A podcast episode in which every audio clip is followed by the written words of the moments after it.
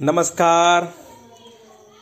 सर्व सहकारी बंधूंनो भगिनींनो मातांनो आणि सर्व उपस्थितांनो आपण सांगितल्याप्रमाणे साल्जर इलेक्ट्रॉनिक्स हा शेअर्स अतिशय उत्तमरित्या परफॉर्मन्स त्यांनी दिलेला आहे.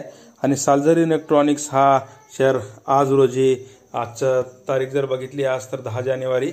दहा जानेवारीला तो आपल्याला दिसतोय.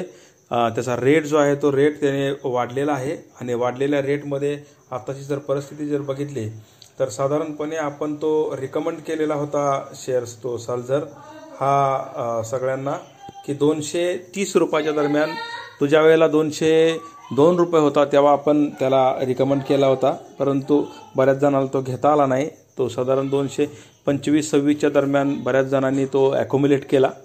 आणि आज तो दोनशे सत्तावन्न रुपये एवढा झालेला आहे. त्याचा हाय आजचा दोनशे चौसष्ट रुपये. आणि अशा पद्धतीनं आजच्या दिवसात म्हणजे आपण घे सांगितल्यापासून आतापर्यंत जवळपास तो पण साधारणपणे चाळीस ते पंचेचाळीस टक्के वाढलेला आहे. आणि मला वाटतं चांगली मुवमेंट साल्जर इलेक्ट्रॉनिक्सने दिलेली आहे.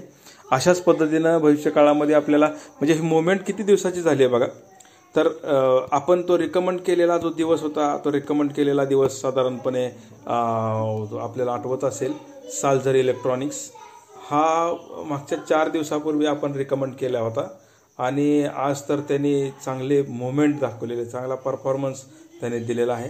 तर अशाच पद्धतीनं भविष्य काळात सुद्धा आपण असे चांगले जे स्टॉक्स आहेत ते स्टॉक्स आपल्याला विचारात घ्यावे लागणार आहेत आणि त्याप्रमाणे आपण काम करायचं आहे फक्त एक लक्षात ठेवा मित्रांनो की ह्याचा विचार करून आपण ते काम करायला पाहिजे आणि थोडं थोडे अकोमुलेट करून आपण हे करायला पाहिजे. निफ्टी आणि बँक निफ्टीच्या बाबतीमध्ये आजच्या दिवसामध्ये असं वाटतं की साधारणपणे निफ्टी हा अठरा हजारपर्यंत गेला तर जाऊ शकतो परंतु अठरा हजारच्या वर जाण्याची शक्यता खूप कमी आहे. आणि जर परत एकदा सतरा हजार नऊशेच्या खाली जर तो एकदा जरी आला तर मग परत तो सतरा हजार सातशे सतरा आठशेपर्यंत येण्याची शक्यता आहे. या आठवड्यामध्ये तो त्याच दरम्यान सतरा आठशे ते अठरा हजारच्या दरम्यानच तो आज तो तिथंच रेंगाळत राहील. एकदा का त्याने आठवड्यात म्हणजे तीनच दिवस बाकी आहेत कारण गुरुवारी एक्सपायरी आहे.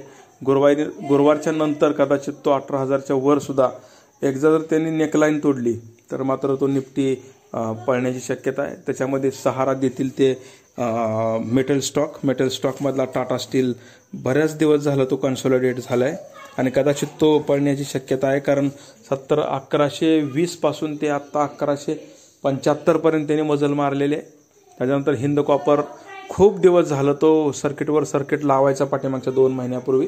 परंतु आत्ता तो कन्सॉलिडेट आहे एक एक एकतीसच्या दरम्यान वगैरे तो आहे हिंद कॉपर आणि मग तो हिंद कॉपर कदाचित पुढच्या महिन्यात पुढच्या आठवड्यात तो स्पीडने पळेल असं वाटतंय.